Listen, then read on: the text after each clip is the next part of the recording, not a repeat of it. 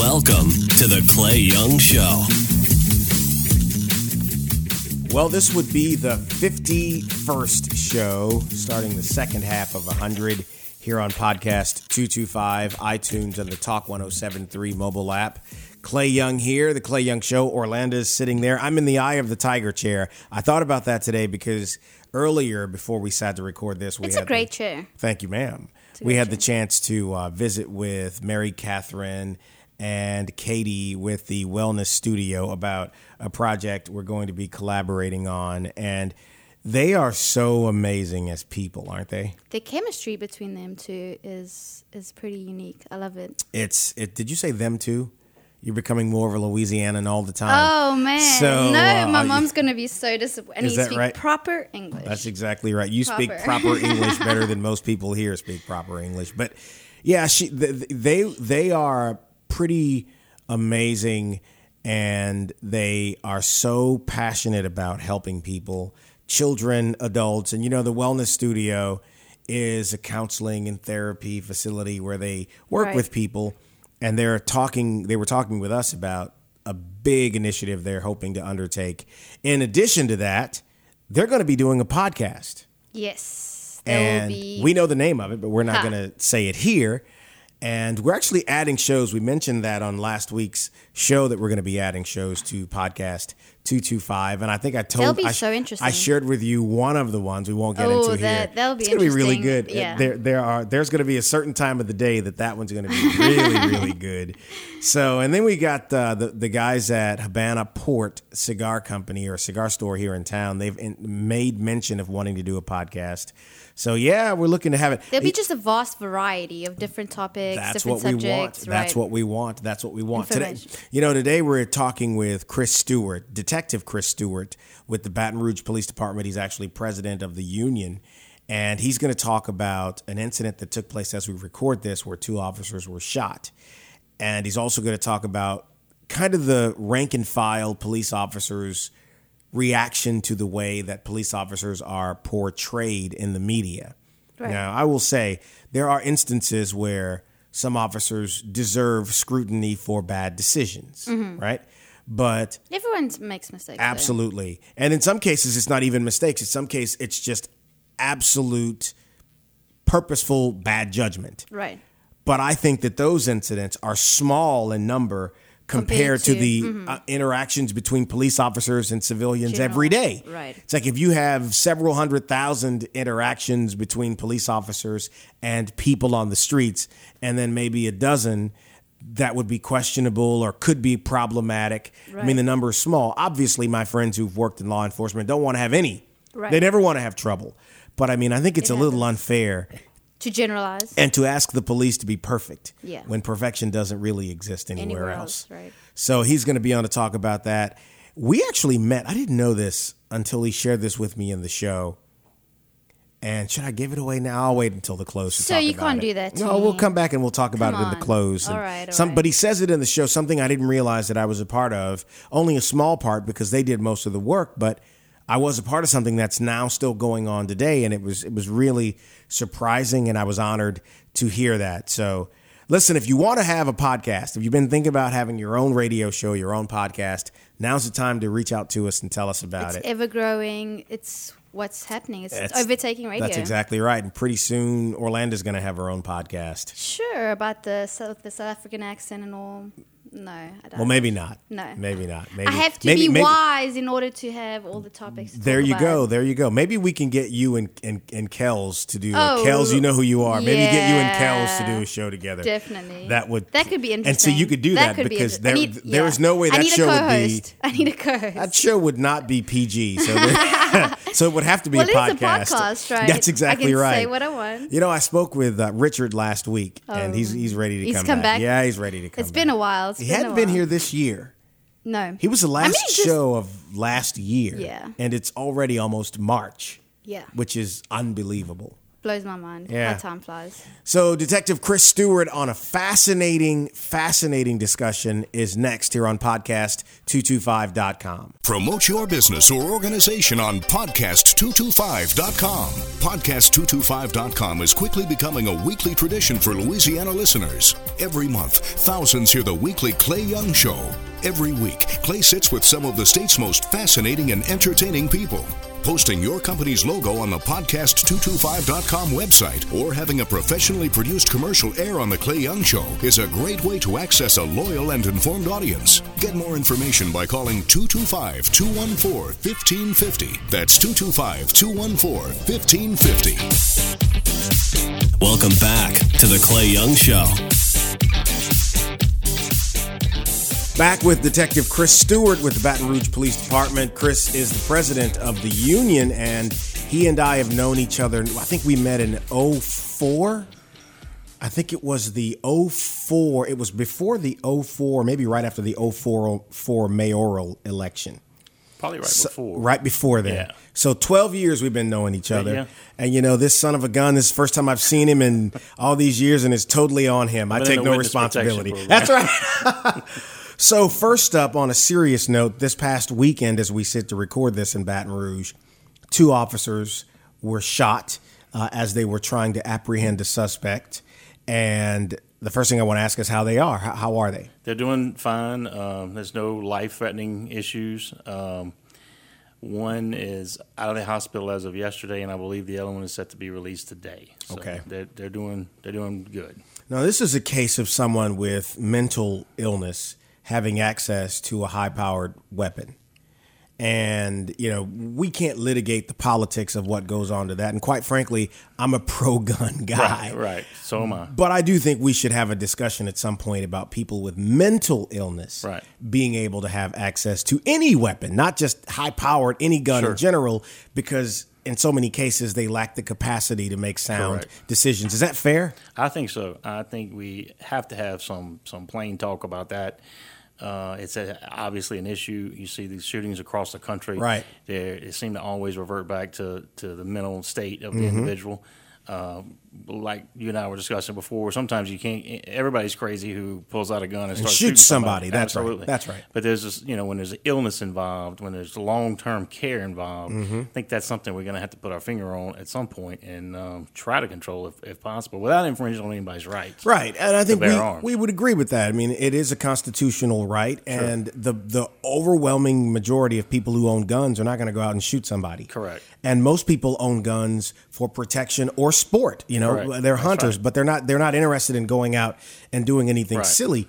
I think so often, Chris, is the the nature of the discussion by some of the national figures rises to such a combative nature that you lose the ability to have a civil conversation about what does and doesn't work. Well, it's so polarizing Yeah. at, at every level, uh, starting with uh, neighbors uh, going up to our elected officials to Mm-hmm. The highest level. Right. Uh, it's very polarizing, very uh, argumentative, uh, potentially argumentative Sure. uh, issue. And I think that we got to have somebody with level heads step in and, and bring people to the table and Right. have a serious discussion about it um, because it's dangerous. It's dangerous to us as law enforcement, dangerous to the average citizen going about their daily business Mm-hmm. when uh, someone with these issues gets a hold of a rifle. Anything could happen. What do you think about this statement? And this is me talking. If you ban guns outside of law enforcement, the only people will, who will still have them will be the criminals. I think there's a lot to be said about that. A lot of truth to that. Uh, Because I mean, the criminals. I mean, criminals generally don't call y'all ahead of time and Correct. say, "Hey, detective, I'm getting ready to rob a bank over Right, here. right. Catch me if you can." Right, and we are at a level now uh, with guns across the United States and the easy access to them uh, by stealing them, if Right. nothing else. I mean, the average criminal before he goes and robs at a bank, is not going to walk into a, a, a Walmart or a, a Jim's. Firearms, That's yeah. right. They're not going to go in there and, and purchase a gun. Do they? I guess uh, occasionally, maybe so, but most of them are going to get them through illegal means. Mm-hmm. Right.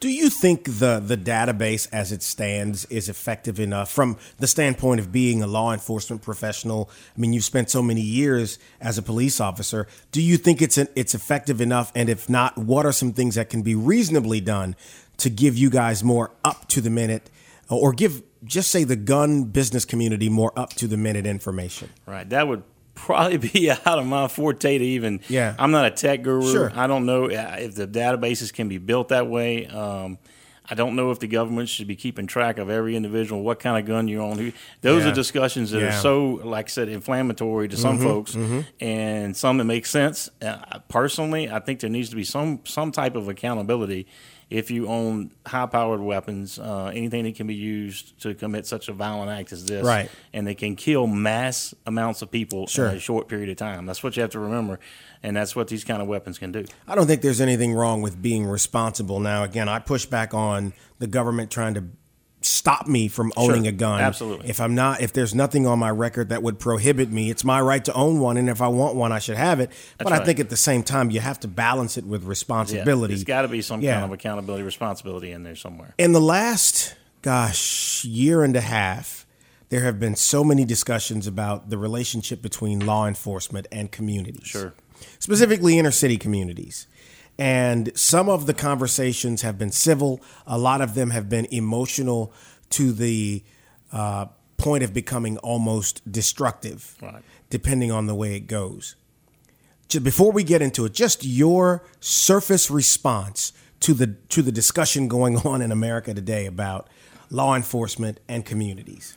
I think a lot of it is is plain and simple unfair. I think that um, a small amount of officers that have made bad decisions Mm-hmm. Sure.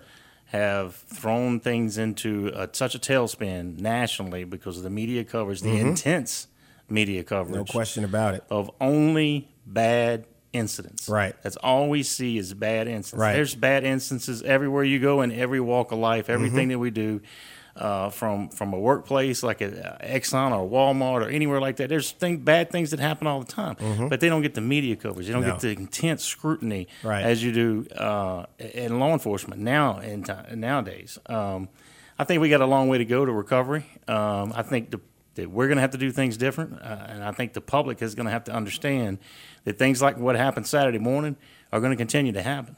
We're going to do our job. We're going Right. to we're going to toe the line. We're going to do what we have to do to stay trained and Mm-hmm. stay focused and protect ourselves and protect the community. And if we lose that, then we've lost everything. It's not worth having anymore. Right. So um, we just need, we need better education for the Mm-hmm. public, I think, and we need better uh, leadership through our elected officials to calm some of these situations when they happen, and, and say that hey, the police are doing the best that they can do in certain situations, and there's always going to be bad Right. incidents that happen. You know, it's it's interesting when you talk to the rank and file about, and I agree with what you said. A small number of officers who make poor decisions, or there are gray area circumstances where, depending on your personal perspective, you could go either way. Certainly. especially when there there's nothing to show who's in the right or who's in the wrong. And I think citizens have a presumption of innocence until guilt is proven. Right. But the same kind of exists for law enforcement as well. We're the other way around. We're guilty until proven innocent. And I think that it's become it's become so destructive now.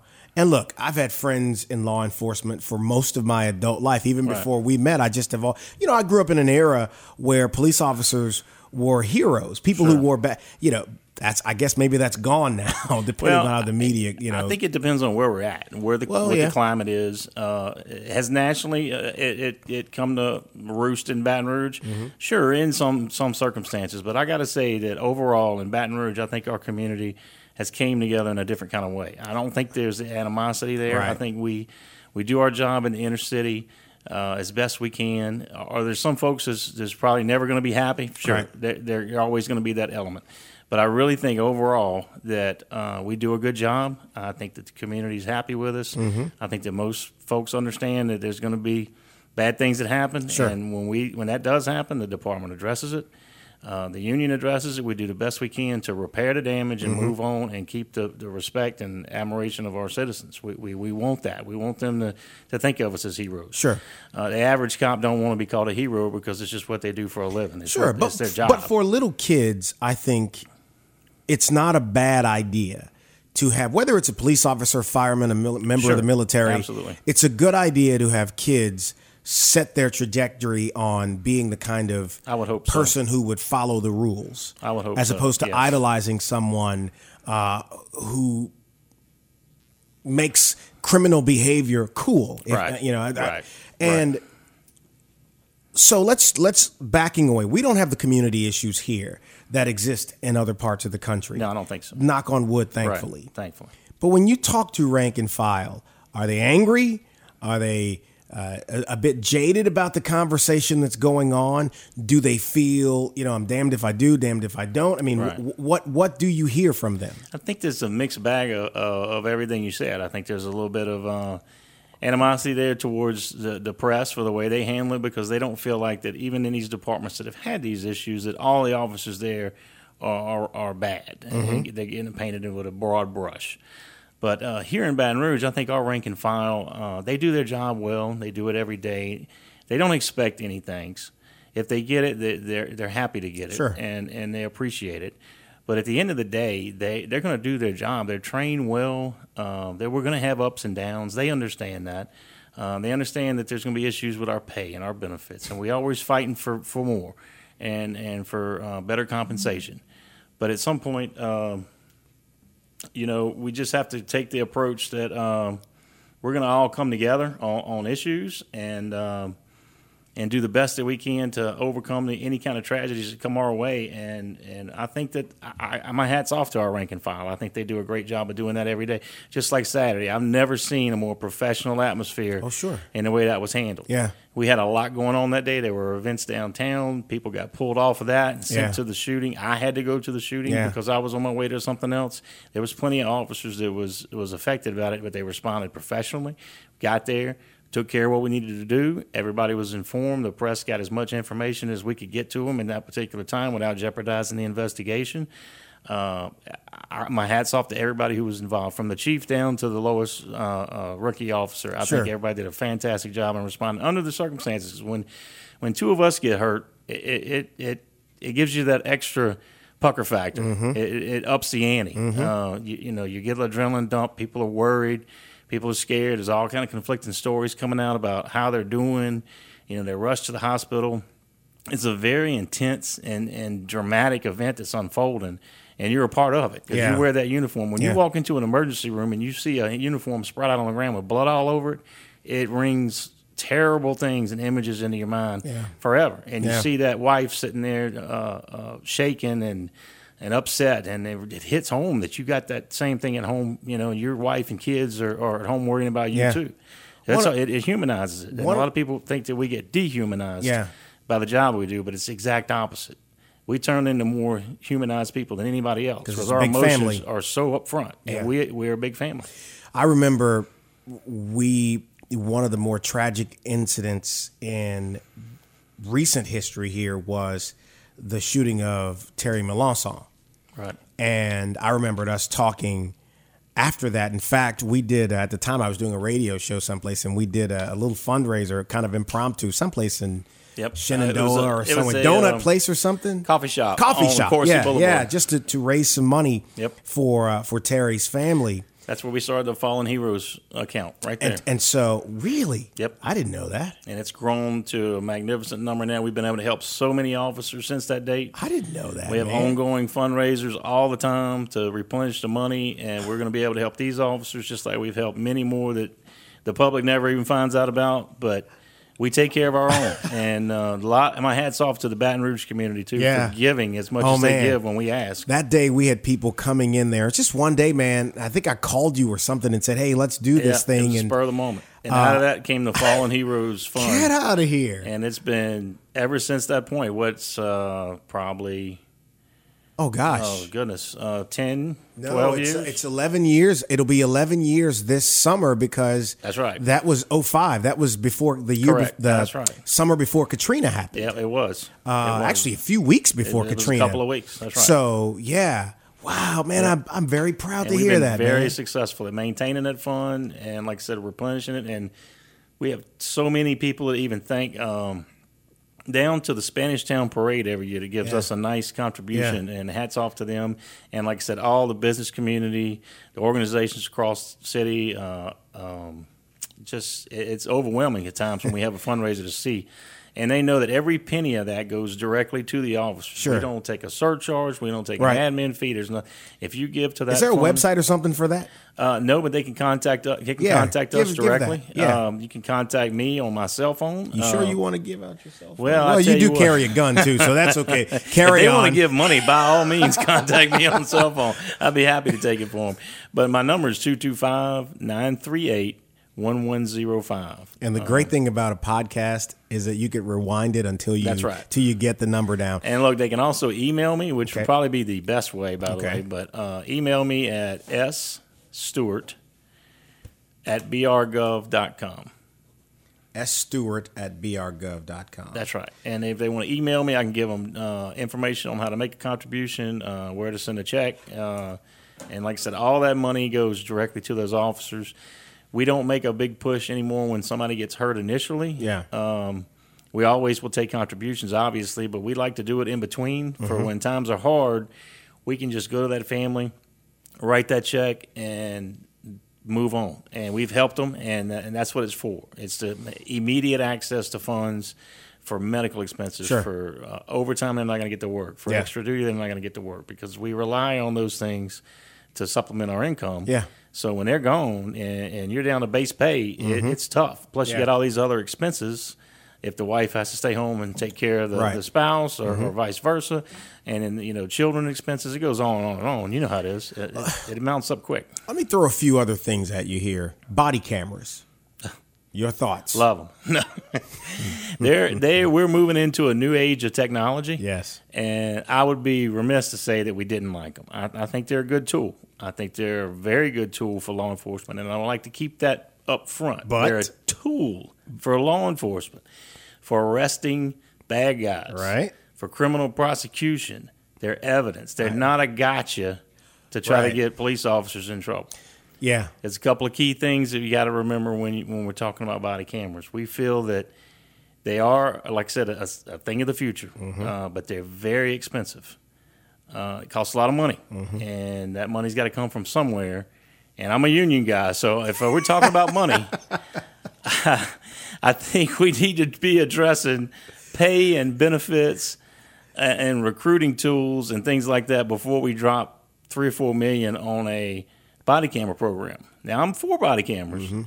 I'm also for maybe some grants, uh, maybe buying them uh, one district at a time until we can get them up and running because there's so many different uh, pieces of technology out there you have to remember. The body camera itself, and then the storage of the data.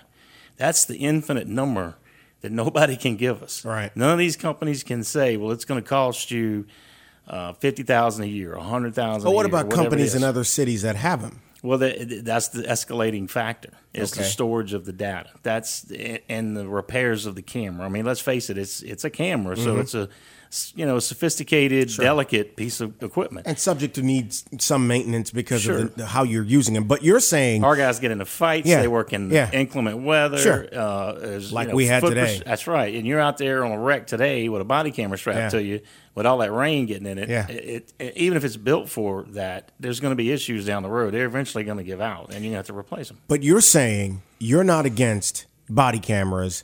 Your argument, if I understand you correctly, is in the priority of things we ought to be spending money on. That's it should start with taking care of the men and women who are out Absolutely. working. Absolutely. I think that's first. And I think second, as we phase in body cameras, as we start to develop them, and I think they're coming, they're, Mm-hmm. they're, they're a thing of the future. And if that technology is out there, we should take advantage of it. But it is for criminal prosecution. Right. It's it's a piece of evidence, it's, and it's no different as the tools on our belt, our, our firearm, Sure. our pepper spray, Sure. our baton. It's something that's added to to our level of protection. It's just like your vest. That body camera is going to protect a lot of officers, Mm-hmm. Right, right. from the un, undue scrutiny that, that we're getting from across the country. Because I want to I want to be able to point out. I want I, I want the public to see some of the things that we have to deal with Sure. If you watch an episode of Cops, you get to see some of the uh, uh, stressful events that police officers go through. That happens in Baton Rouge every day. The same give, thing. give us a for example. A for example, you go to a domestic argument. You uh, you- you're doing fine. You just ate. You, you, you go through an officer's uh, shift of duty. Mm-hmm. You just ate your uh, meal for the day. You're hanging out with a couple of your buddies, everything's fine, and ten minutes from there, you're in the middle of a scene where uh, a man has beat his wife and his child. The house is destroyed. She's bleeding.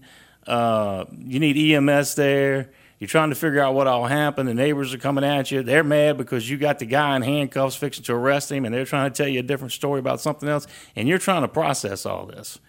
And you're trying to make your notes, and you're trying to to, to handle the situation and get mm-hmm. people the right aid that they need if they've been injured, and to figure out what elements of crime has been committed. Right. On top of all Right. this. So you're in the middle of all this. Now there's some out there that are pro body camera who say that we should not be able to review that video footage before we write our report, which is asinine. It's plain and simple, asinine. There is no way that you can sit there and write your report and be exact to that video. The video is a tool. Once But there are already cameras on some of the And on cruisers cruisers, now. absolutely. Yeah, we have in-car cameras and you're able to car. you're able to view that video when you're doing a Absolutely. yeah, we've been doing that since Yeah. uh, Chief LeDuff was here. I think Yeah. we started getting them around the time uh, Yeah. Katrina came. Yeah. Everything's related to Katrina nowadays. yeah, That's our, it's our uh, our point in time that everything is related to. But around that time, we started putting them in cars, and Mm-hmm. we have always been able to replay that video. And and look at the, the details of it and write our report because But what's the argument against being able to uh, an officer being able to view the body camera footage before writing a report? I think some are out there that have an agenda that just want a gotcha for a police officer to, to try to catch them in some kind of uh, uh, lie or, or this report says one thing, but the video says something else. And it may not be that much of a sticking point. Right. Uh, it may be the difference between somebody had on a white shirt and Sure. a red shirt. Sure. But you get it wrong in the report, and then they can say, well, you lied in your report. Absolutely. Well, but the thing is, you an officer wouldn't be able to doctor the video. That's right. So then it doesn't. It, it shouldn't matter. And that's what I've testified to at our committee. The, the, the video is the video. You can't change that. Some say, well, we can doctor our report or we Mm-hmm. can uh, mislead somebody in a report, but I don't, I, what you see is what you see in, in the video. And something somebody else has, you have to remember that the video is not perfect. The video may see things that the human eye is not able to see Right. especially some of the videos or some of the cameras are so good Mm-hmm. and they have infrared they see in the dark and, and that's all great and fine and dandy when you go back and review your videotape but you don't have infrared Right. vision you right. can't see So you can't dark. see where on the where on the body would the camera be? it's most of ours are where it in the in the center Like Um, right in the center of right the in the chest? center where, where a necktie Okay. would be Okay. like about Okay. middle ways of the shirt Okay. the ones that we have now um, there are several other v- of um, versions Sure. some uh, fit on your lapel some fit on the epaulet of the uniform Okay. There's even some like that are- sitting up, like a yeah, they're sitting smaller, on the shoulder almost like the that. size of a pager, They- and some are big. It, just depends on the version. Uh, that we're going with this new company now, Taser. Mm-hmm. Um, they have a better product than the, the previous one we used, um, and that's going to be a trial and error. It's just like any other new piece of technology. Sure. And you know how it is when you you buy these cameras, and with six months they're outdated, and Mm-hmm. there's something better on the market. So we're kind of we want to see some of the other agencies do uh, some experimentation. Sure. And we want to do some too, and then compare notes with other folks and our neighbors. to get the best bang for That's the right. buck. To But let me ask you spend our now. money wisely and get the best bang for. Let me buck. ask you this now: If the city council and the mayor's office through the end of this year, because we're going to get to the mayor's election. Oh yeah, we will. but if if if they I decide, don't talk politics. Yeah. okay. If if they decide though, they're they find the money in the budget and they do this. They say we're going to do it. We're just going to do this. What's going to be the union the rank and file's response to it? If they just say it's happening, we're paying for it, it's done. I'm going to say that's fine. That's great. We'll support it. We'll we'll, we'll stand behind your body cameras, but um, we need a pay increase, and, that's got to come from somewhere. So and we, we want to see a pay increase, uh, or I'm going to have to oppose body cameras. Um, which means opposing body cameras means Well, we we take our voice to the people, and I, I think that always works. Um, I think the the citizens understand where we're coming from. They want their money spent wisely too, and I think you need a great police force that are paid adequately. Not we don't want to make what doctors make. We know we're not going to make Oh, that sure. much, but we want a fair and decent wage for a, a, a, a, a, a shift work, Mm-hmm. and At the same time, we want our, our, our salaries to be competitive and our retirement to be left alone. And because every year, either the legislature or somebody is trying to uh, change our retirement benefits and Let's but change let's, our pay. But let's go into the details on that for for the average person out there like myself who's not a law enforcement officer, right? Right, right. So we may not know the hard numbers. On average, a an officer walks out of the academy, becomes a member of the Proud. What do they make? Well, starting pay while they're in the academy before they're confirmed. Oh, it's okay. Even when they're accepted to the academy, they, start being paid. That's right. Okay. It's uh, around almost thirty four thousand dollars, Okay. thirty three some change. Okay. Um, and then after they're you own for a year, Mm-hmm. they'll get another step increase, and then they get the six thousand a year state supplemental pay Mm-hmm. that we get from the state, and that brings their total pay up to around thirty seven. Thirty-eight thousand a year. so this is- starting rookie officer okay. out of the academy. Okay. And then they have the availability to work overtime and extra duty that all kicks in after they've been confirmed employees. Mm-hmm. Okay. And they supplement their income. And we we have always been expected to and probably will always work a lot of overtime and a lot of extra duty. Sure. To make uh, ends meet Mm-hmm. and to make uh, an adequate wage to take care of. Uh, Well, you're not getting job. rich at thirty-seven thousand dollars That's a right. year. You're going to have to hustle. Yeah. And uh, I think sometimes the the hustle is is maybe too much. Yeah. Uh, because guys, uh, especially young guys Sure. in, in middle of their career, Sure. guys are working, working, working. They're not spending time Yeah. with their family. Yeah. The divorce rate is higher for police officers Yeah. than it is in just about Actually every heard walk that of a few years ago. Oh yeah, Yeah. absolutely. So what do you think? you're not home. What do you think the, the number ought to be? You know, after the academy, instead of 37, once you get, you know, boots on the ground, you're a member of the force. What where do you think that in in a all things being equal, you know, Well- norm what what do you think it ought to be? What what Well, I can tell you we're, we're actually we're about we're over twenty percent behind state police, and we try to gauge ourselves with state police. We uh, they just got it raised recently, Yeah. and the number's probably actually a little higher. It's probably around twenty five percent. Uh, It's significantly lower, and we Wait a minute, are you saying you make a, f- a fourth? Oh, or you're 25% Well, behind below. them. 25% Right. below them. correct. Okay. Yeah, yeah, yeah. Uh, it's not that bad. Yeah. Like, good God, man. yeah. My first thought was, what are they making? Yeah, I'm going to say police. but hey, hats off to those guys. They deserve it. They Sure. do a great job. Oh, sure. Uh, this is not definitely by any stretch saying that they should. They Oh don't no, deserve what you don't see this as a slam of No. them, but you're saying, well, well, based upon that comparison, though, where are you saying the number ought to be, though? I think uh, where we would fall is somewhere around forty thousand starting salary. Okay. Um, Forty to forty-five, somewhere in that area. Okay. If we did a comparison to where a trooper's at when Sure. they come out of the academy, Sure. and it, I, sorry I didn't bring my numbers with me, but I have all the, the, the, the numbers, and if you run it out, we want to be comparative to theirs as they run up their Mm-hmm. uh, rank structure and get into command uh, elements of the state police. Then we feel the same way at our department that we should be uh, held accountable just like they are. Uh, the public believes in us as much as they believe in them. They want a strong police department for the for the Baton Rouge area. And we compete directly with state police. Troop A is the largest troop in the state with Mm-hmm. nine parishes. They have their headquarters here. They have Region One detectives here. Right out there on Perkins by Highland, yeah. Correct. Yeah, they got that, and so they hire more people for the Baton Rouge area Yeah. in and around. So they have the opportunity to get the best and the brightest, the the college graduate with Mm-hmm. a prior military record, with some law enforcement experience. That that man or woman is going to go. Uh, seek out wh- what do you think their number one goal is when they're looking for a job to see how much it pays Right. and they're going to go where the money's at Well, when the, when the when the politician locally says, "Well, we don't have the money," where's it going to come from? Your response would be, we need to find the funding source. We do. We agree with the city uh, 100% that we need a funding source. Do the you state police was able to get their funding Yeah. source to get their pay increase. "Do you believe the Baton Rouge Police Department?" And again, you, you know, we were joking a few seconds ago when you talked about not doing politics. Actually, you can't really get into politics because of Right. what you're Directly. doing That's correct. directly. So, just to put that out there, so if people wonder, you, you you're kind of prohibited from doing that. Correct. But I will ask you this: Do you feel like PD eh, Baton Rouge Police Department is as high a priority as it ought to be by the council and the mayor's office? well, I feel that this mayor has tried to put the public safety uh, as 1st Mm-hmm. I, I, do believe that. Um, and the council? the council, it's the council. Yeah. Uh, Yeah. I, I, don't know where they're at sometimes, but I, I, I have a great relationship with a lot of council Yeah. people, and I, I think they try. I The really meetings do. are really good television. Yes, though. it is. Uh, I, I, I believe in them. I, I think they're trying to do a good job for their constituency. Sure. Where their priorities are sometimes, I'm not real sure.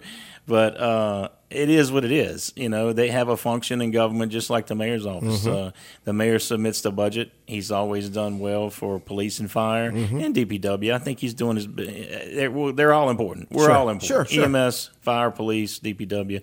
Everybody has a certain job. So do. you don't have a gripe. You're not saying there's a gripe with the council and the mayor's office right no, now. No, there's not a gripe with either one of them. I think that, that we're probably doing the best that we can do. Could they work a little harder getting a funding source? I think so. Uh, I, I look, I- like I said, I'm a union guy. I represent my people on Sure. the street. Did they deserve more money? Absolutely. Well, I'll ask you this, Chris. You know, this is an election year, and obviously, with the with the, the comment about politics and not being able to back a candidate Right. and all that, you can't do that. However, you can't have an election in this town without talking about public safety right alongside infrastructure and economic development. People are going to be talking about public safety. Yep.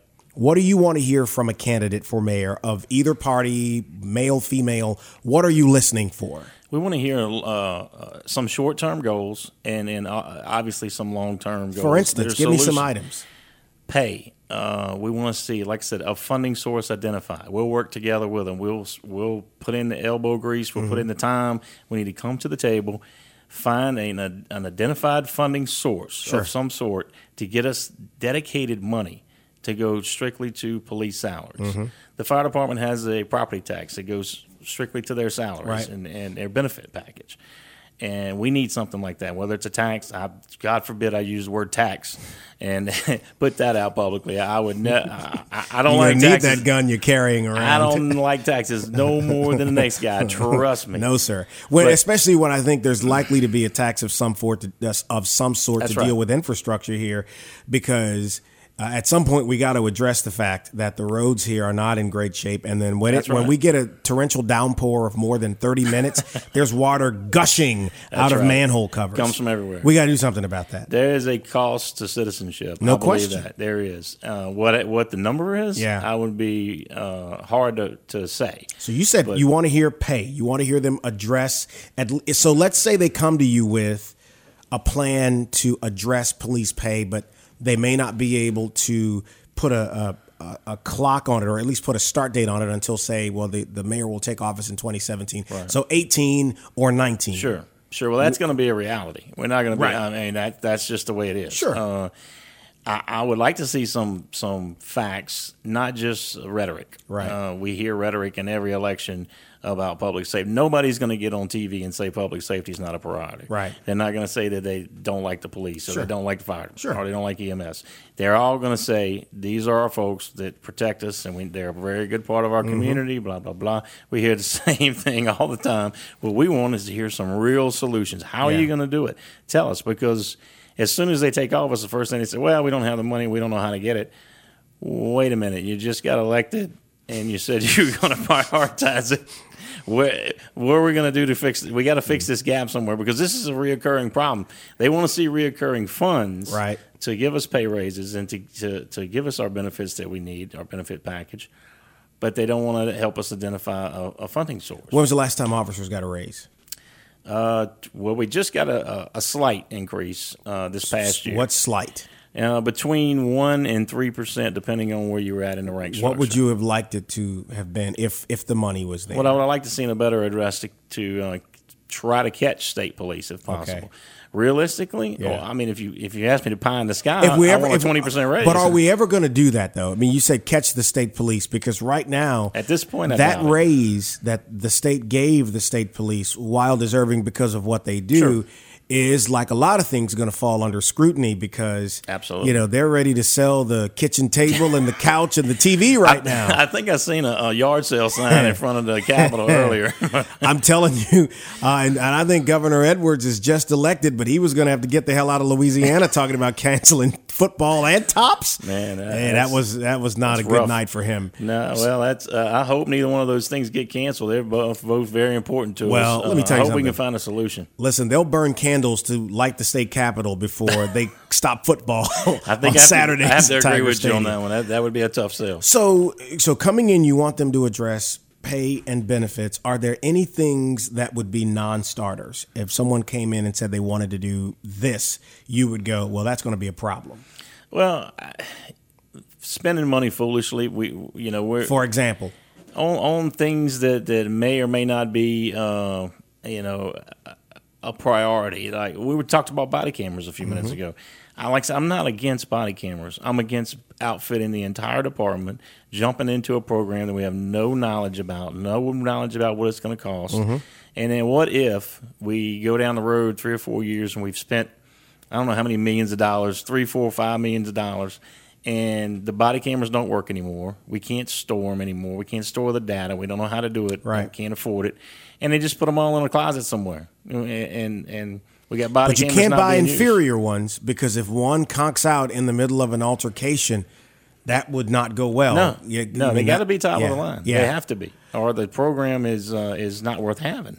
Can you? I don't know if you can even get into this, and if you can't, just tell me.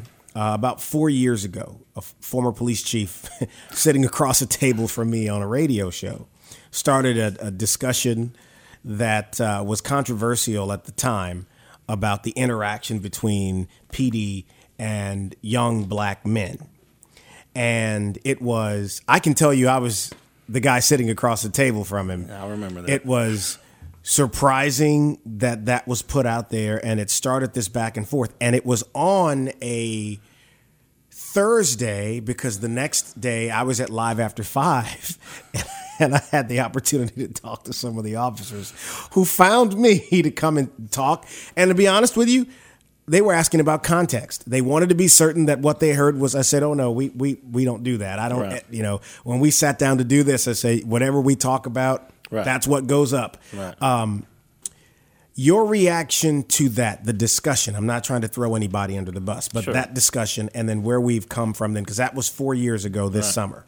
Right. That was that was a allegation, I'll, and I'll just I'll, I'll call it that. Sure. That was um, unfounded, unwarranted, Mm-hmm. unjust. Basically basically saying that the Baton Rouge Police Department, many in the police department profile black men. That's correct. That's Yeah. what was said, and Yeah. it was uh, it was just totally um, uncalled for, uh, unprofessional, and I think we. Um, you know, not to beat a dead horse, we addressed it Mm-hmm. uh, at the time, and my challenge then is to still today that anybody that thinks that bring it to us. Sure.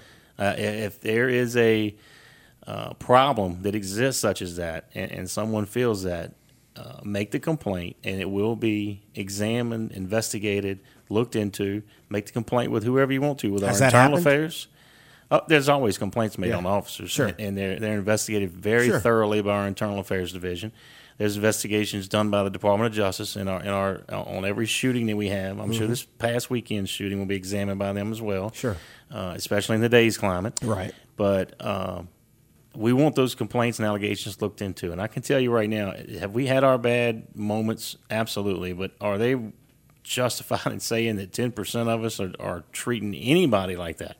African Americans, uh, white folks, eh, whoever it is. That's just crazy Right. to, to say something like that. And um, it was very disheartening then, and it still is today to, to hear that because Do you still hear it? I think we have people in our community that probably still try to resurrect that from time to time, and it's it's unfortunate. And um, you know, when you say things like that, it empowers folks that are always negative to continue on that negativity. And we try to stay positive. Sure. Um, we try to uh, give people the assurance that we're going to do the best we can. Mm-hmm. And if we have bad times, we had something that comes up that's it's under scrutiny, we're going to do our best that we can to investigate it and handle it properly. And the union's going to be there. We look out for the officers. I'll be the first one to say we represent our officers when allegations come along the way. But we're also there to make sure that uh, the citizens, we, we know the stakeholders. Sure. We got to go back to these citizens when it comes time to perhaps pass a tax or to Yeah. get any kind of support for uh, something for our department, whether it be body cameras, pay, Sure. benefits, whatever. So we know that we got to keep them on our side as well. So we got to be transparent Right. in our representation. Listen, I knew and know Pat Englade. Obviously, the same for Jeff LeDuff and Dab, uh, Chief Dabadie. If they they're not going to tolerate that, they're going as, as as we say they're going to run you off. That's right. And I know this from individual conversations with them. They're not looking to cover for a guy No. who throws the 99% under the bus. That's right. If you don't need to be here, you're gone. Yeah, Now, that's right. I, and I believe that about those men. Yep. And I, you know, I believe it today. What is the the diversity makeup of PD right now? Do you know? I don't have those numbers exactly in front of me. I I, I don't. Are there more black officers today, say, than in the last ten years? Is it about the same? Yes. This this current chief and then uh, Chief LeDuff before them has has worked hard uh, to make our department more diverse. Mm-hmm. I think there's more interest from uh, from from African Americans, Hispanics, uh, Asians, uh, females. It's gotta be a sign of on board. progress, though, right? That's right. Absolutely, it's a sign of progress, and I think it's uh, a sign that that uh, our department is diverse. Mm-hmm. That those the folks want to come to work for us. They want to be a part of us. They Yeah. want to be a part of that brotherhood and um, sisterhood. And uh, That's right. I- I don't leave anybody out. but we work uh, we work uh, tirelessly to make sure that uh, there are no uh, discrepancies Sure. in, in in our department, and we want it to be fair. We want to have the best department that we can have. We want to go after the best and brightest recruits that we can. Uh, and ensuring that we we're diverse at the But same time. But you want talent. But we want talent. Everybody Absolutely. wants talent. You want you yeah. want the best. Yeah. And, So, um, let me ask you this, and I'll, I'll just a couple more out because I know you, you've you've got uh, another appointed round. Going back to what we just talked about in South Baton Rouge, out you know, close to campus in that Gardere area, where the sheriff's office is. Uh, Sheriff Gautreaux has a an, uh, has a, a depot or a substation out there now in a strip Yeah, mall. I think so, near yeah. Gardere. And I know when they put that in, he put deputies on the on the ground in communities, you know, Hermitage and in the Gardere area. And mingled them with the community. I know that y'all do a lot of that because you guys are a part of community parades and things in the inner city. As it relates to that narrative of hostility between black males, specifically black males, because that seems to be the only thing the media talks about, um, and the police department, what's fact, what's fiction, and what can be done better on both sides. Well, what's fact? Um, there's a criminal element out there, Clay, and it's uh, it's black males, it's white males, it's white females, it's Sure. black females. Um, that element is never gonna like us, and we don't want them to like us. Yeah. because we we deal them what they don't want, and Yeah. we, we stop them. Sure. we put them in jail, um, and they're not gonna like us. Uh, I can tell you from experience when what's what's fiction is that it's so widespread and running rampant that we can't What is what is so widespread? the the uh, hostility? Okay. I don't think the hostility is there between the neighborhoods of Baton Rouge. and you don't think it's as bad as it's portrayed I- in media? Absolutely not. Okay. No, I don't believe that. Um, I'm out there. I, I, I work um, a lot of special events. I work parades, Mm-hmm. the football games. Uh, I mingle just this past Spanish Town parade. Uh, Boy, that got on- a lot of inches in the newspaper. it sure did. but it does every year, though. Absolutely. And Spanish Town is Spanish Town. This Yeah. is aside from parade. This is more about people. Sure. And because I had a vast, diverse crowd of folks walk past me in my corner where I was stationed at that day. And I had uh, black folks, white folks all stop, tell me they was happy I was out there, uh, they were- how great of a job BRPD was doing, uh, bringing their children up, wanted to shake my hand, uh, want to give me Mardi Gras beads, want to talk. Um, it's just how we interact with people. Yeah.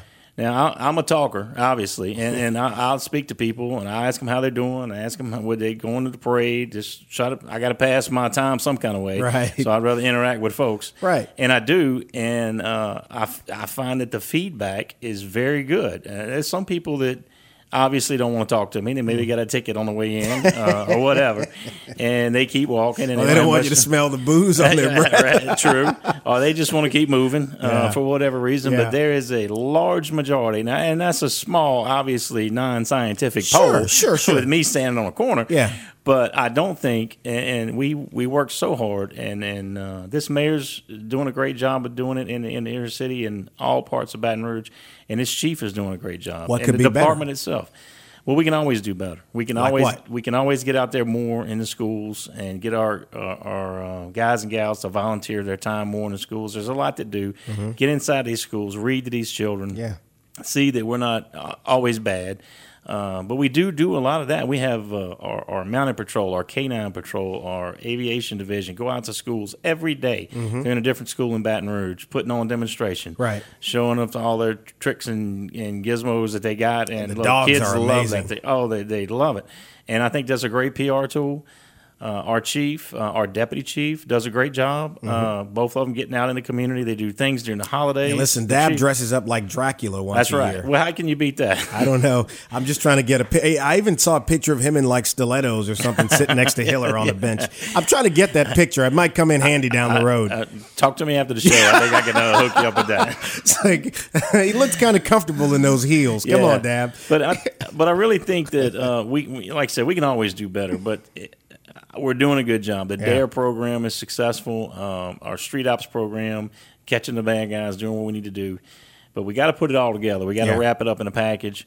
We got to be out there with the community, and we also got to uh, do what we got to do with the criminal element and make sure they don't terrorize our streets.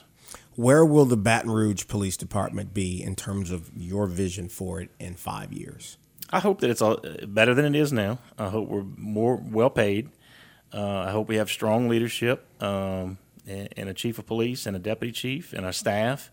Uh, not that they're bad now, but I just I always hope for better. Oh, sure. Um, and and who knows how long Chief Dabadie will right. want to do this? He may be here five years. Yeah, from now. I don't know. So, would you ever do that job? No, Pretty quick, right there. no.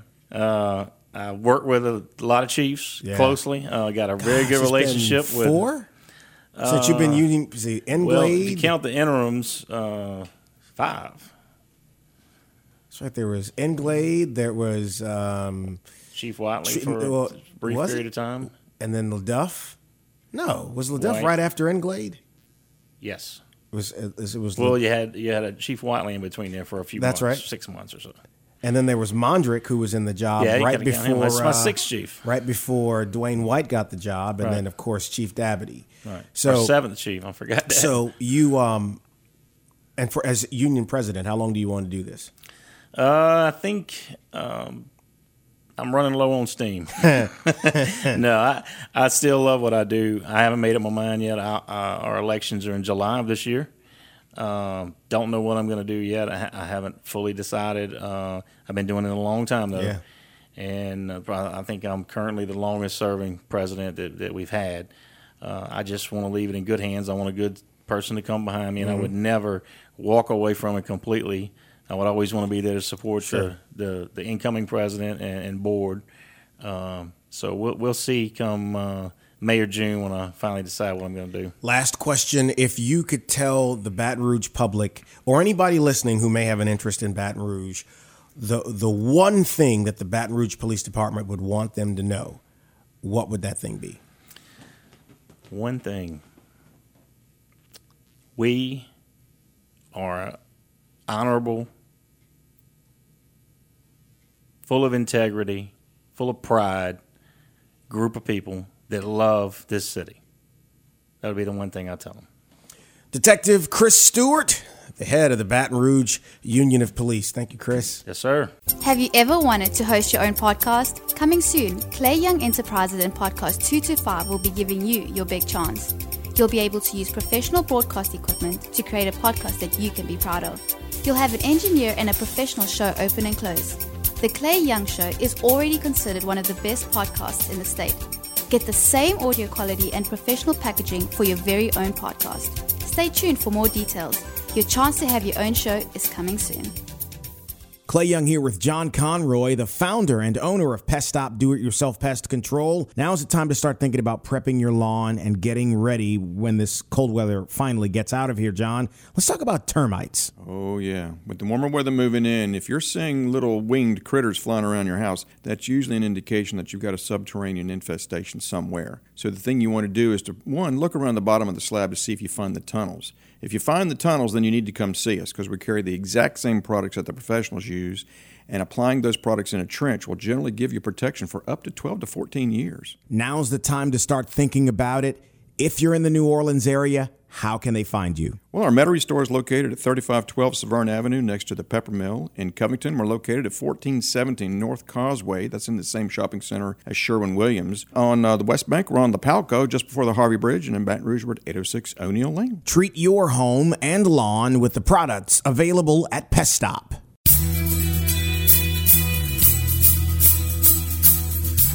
This is the Clay Young Show on podcast225.com. Catching up with Chris Stewart was really, really good.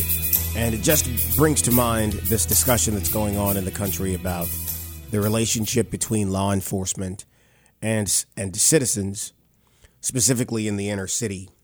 And I really would hope that we can get to a place where we can deal with irresponsible actions by police officers who make bad decisions or who have um,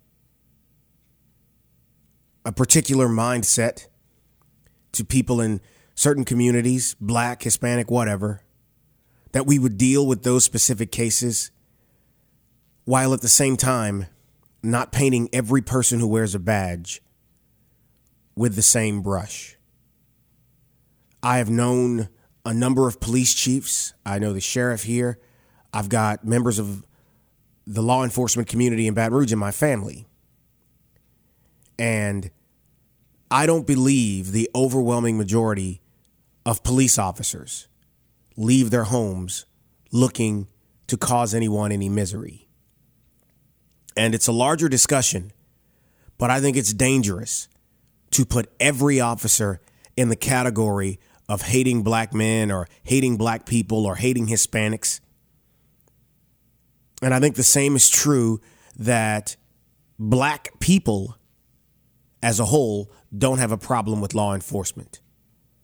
And I just think it need, there needs to be a grown up discussion about what's wrong while not ignoring the fact that of the thousands and thousands of interactions between police officers and people of all ethnicities on a daily basis, rarely does this kind of thing or these kinds of stories pop up.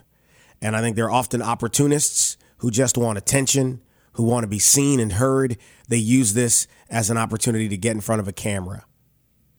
And they're doing more harm than good. But hey, the same could be said about a lot of things in society nowadays. Incidentally, uh, transitioning here, we mentioned that we're going to try to get uh, Secretary, Tre- uh, Secretary, Treasury Secretary John Kennedy, excuse me, on the show in the coming weeks to talk about what's happening in the Louisiana legislature. And I had a chance to sit and talk with Congressman Garrett Graves yesterday. He's a good guy. Met him before he ran for office, and we've maintained a friendship since then and he's going to do our podcast. And we look forward to having him talk about his time in Washington, what it's been like to now be a member of Congress. He's staffed up in Washington before, but now he is a representative. Representative, and we'll ask him his thoughts on the replacement of Supreme Court Justice Antonin Scalia. That promises to be a bad fight, bad bad fight. But around these parts, folks, keep the faith. As bad as it is in Louisiana right now, and there are still undoubtedly darker days in, ahead. We can handle it. We can get through it. Don't let the politicians scare you or use aggressive language to knock you off your square. Uh, hold your position. I think we'll be fine. Until next week, remember you can download the show at podcast225.com. You can click the, click the subscribe button on iTunes and it alerts and pops into your phone if you're an Apple user or your Mac or your iPad or whatever, or you can download the Talk 1073 mobile app in your App Store or in your uh, whatever store you use for particular phones. I'm an Apple user, not up on all that other stuff. But you can get that app. It's free and you can catch us every week. We always enjoy hearing from you. You can email me, clay at podcast225.com if you want to hear us discuss certain topics or maybe even try to get certain guests on the show. I enjoy the feedback from you. Until the next time, keep your head up and we'll see you on The Clay Young Show here at podcast225.com. Thanks for listening. Join us next week for another edition of The Clay Young Show.